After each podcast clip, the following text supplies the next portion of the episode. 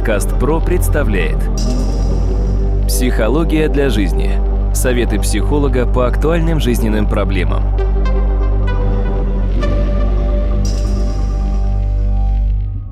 Здравствуйте, дорогие друзья! В эфире очередной выпуск подкаста «Психология для жизни». У микрофона Сергей Чеботков. И со мной, как обычно, в студии наш постоянный эксперт, мой собеседник, кандидат психологических наук, доцент, профессор Дмитрий Смыслов. Дмитрий, здравствуйте. Здравствуйте, Сергей. Дмитрий, вот в наших предыдущих выпусках мы неоднократно говорили о такой вещи, как левое полушарие мозга, правое полушарие мозга, в чем они различаются, что такое асимметрия. Ну, как-то это все было, скажем так, вскользь. Давайте мы сегодня прям отдельный выпуск посвятим тому, за что отвечает правое полушарие мозга, за что левое, как люди мыслят этими полушариями, и все вопросы с этим связаны. Вам слово.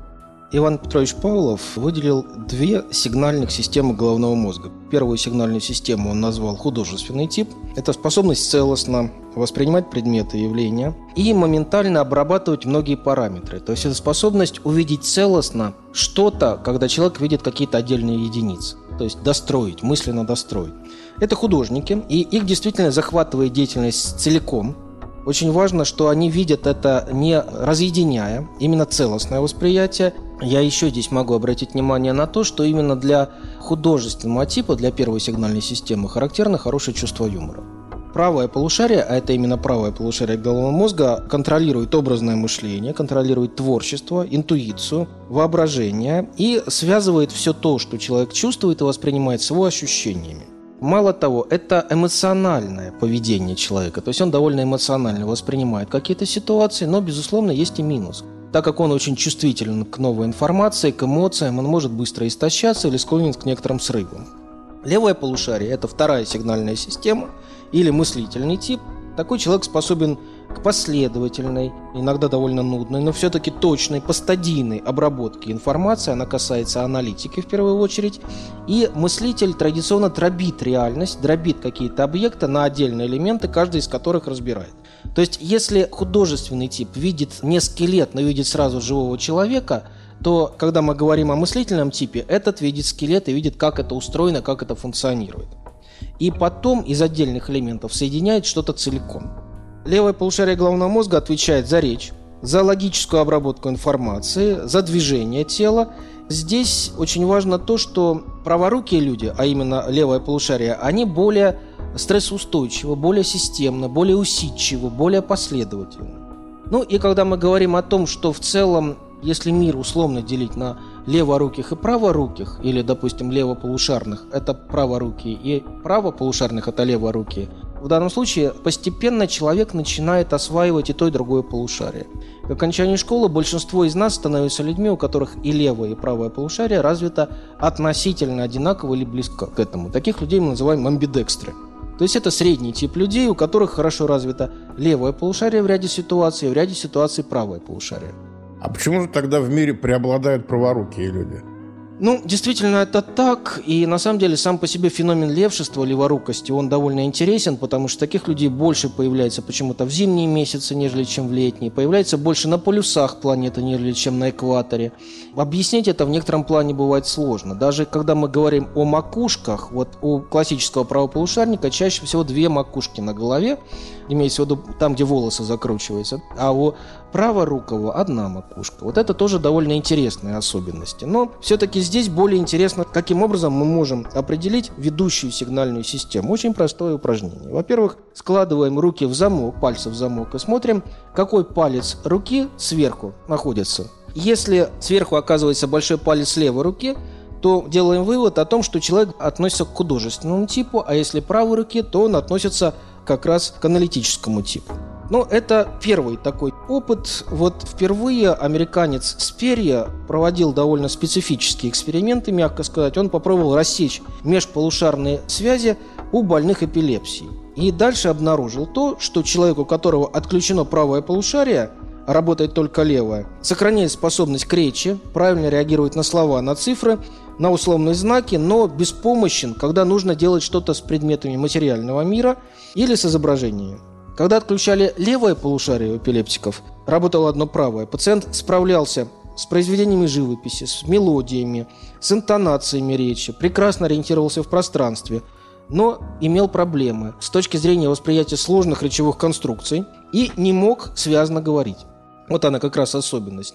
В американском центре занятости Тони Милли когда-то разделили лево- и правополушарных работников и пришли к следующему выводу. Правополушарные работники успешны там, где требуются от них интуитивные какие-то решения задач.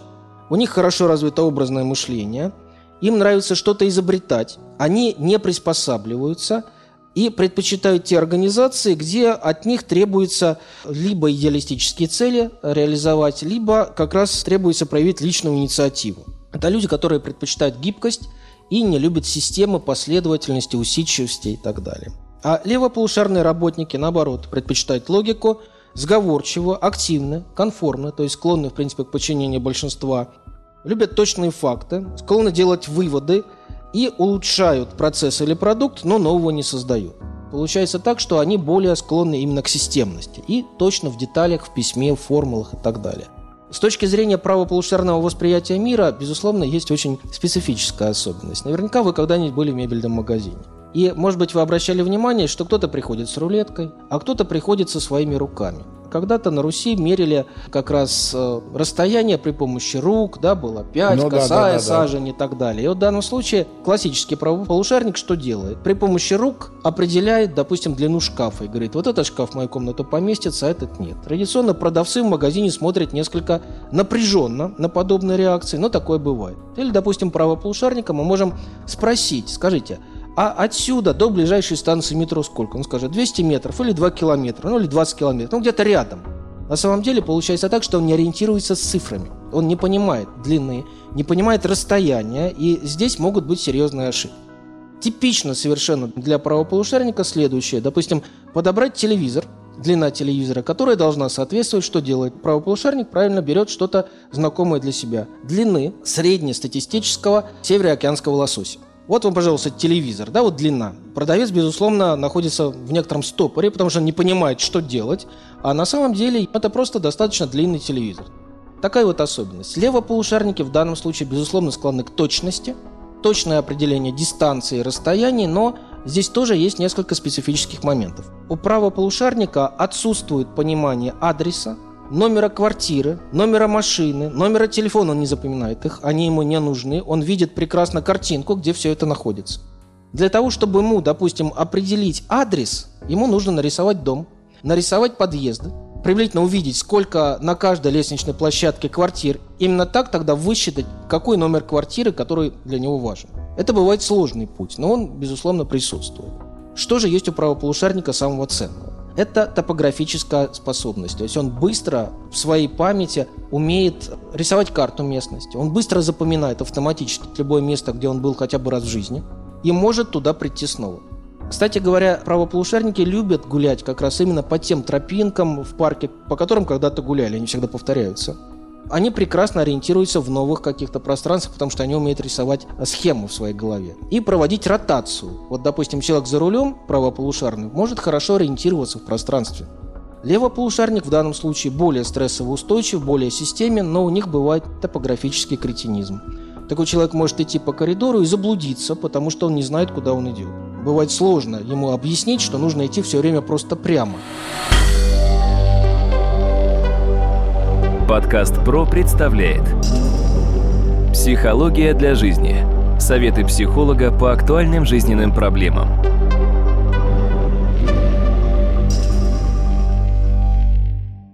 Как вы сказали только что, не все так плохо, и, в принципе, у большинства людей и правые, и левые полушария приблизительно одинаково развиты, то есть и способности и того, и того полушария, они компенсируют друг друга, что называется. Частично да, но все равно в ряде случаев мы видим людей, у которых действительно ведущая рука левая, соответственно, чаще всего правое полушарие, но давайте так, я объясню, на самом деле это понятие весьма относительное, потому что мы должны здесь вычленять. Правополушарность, когда ведущая только правое полушарие, но человек может оперировать правой рукой, а не левой больше, может быть леворукость, когда просто он работает левой рукой, но у него левое полушарие может преобладать. Может быть генетическое левшество, допустим, у родителя левшей чаще всего появляется на свет именно тоже левша.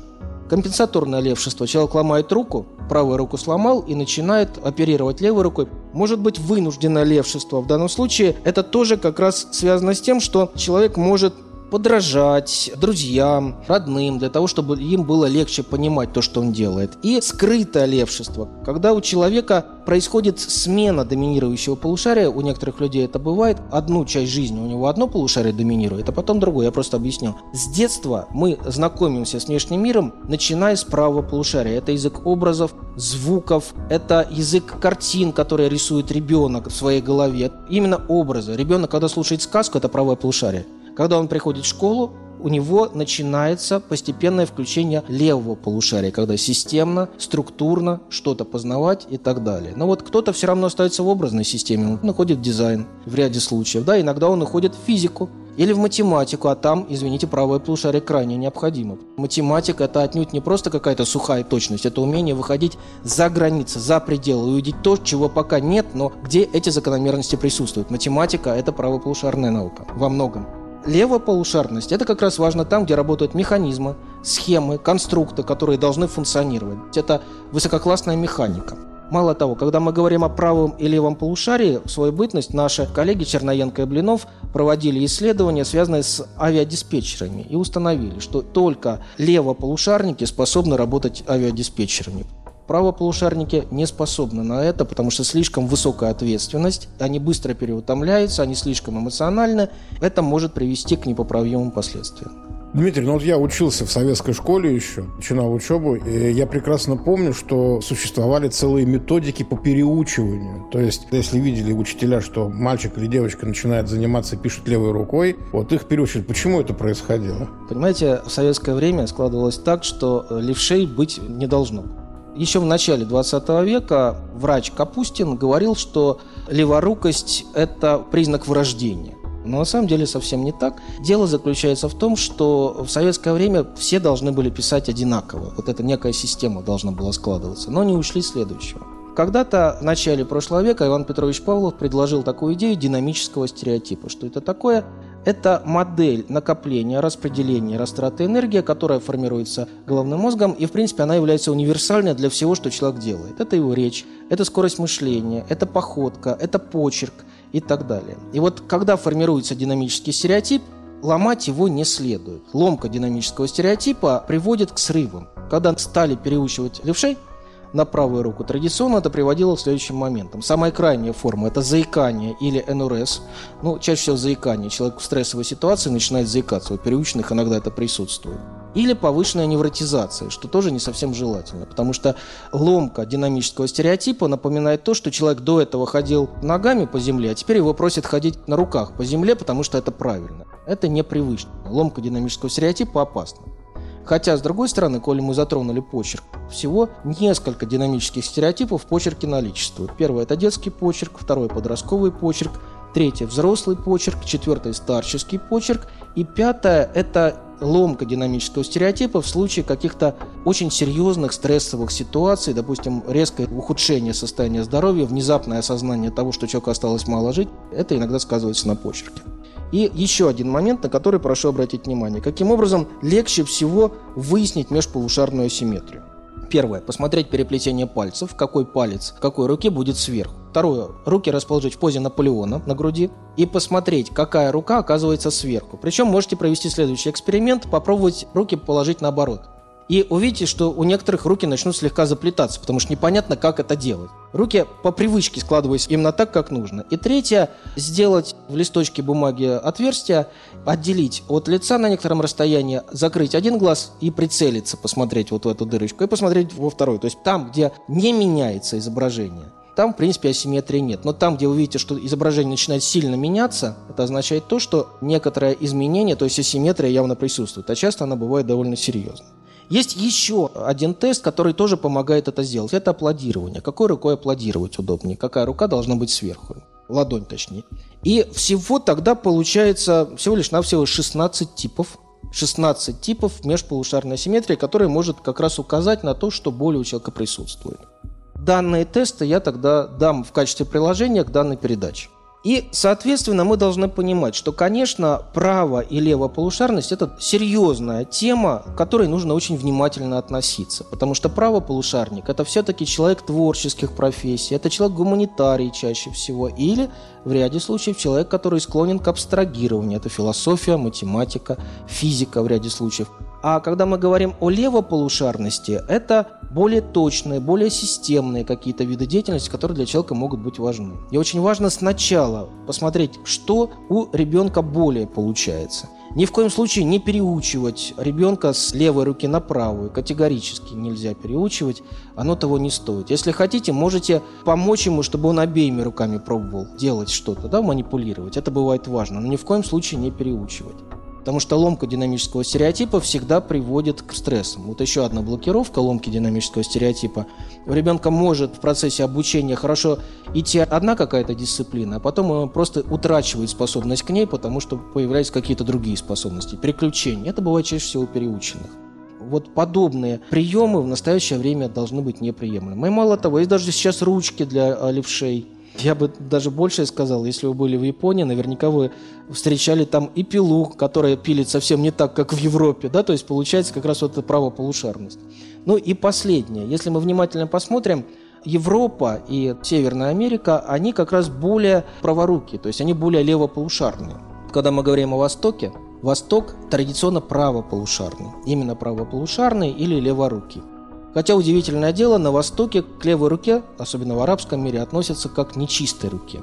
И единственная культура, где левая рука почитается, это Япония, и их там как раз называют э, по-особому, то есть с большим уважением к ним относятся, потому что это люди, которые обладают особыми способностями. Это удивительно, потому что в русском языке есть правый путь и есть левый путь.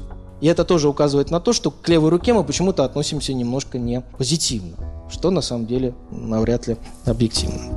Дмитрий, большое спасибо, дорогие друзья. Я хочу напомнить, что моим собеседником был кандидат психологических наук, доцент, профессор Дмитрий Смыслов. И вел подкаст Сергей Чеботков. Удачи вам и до новых встреч.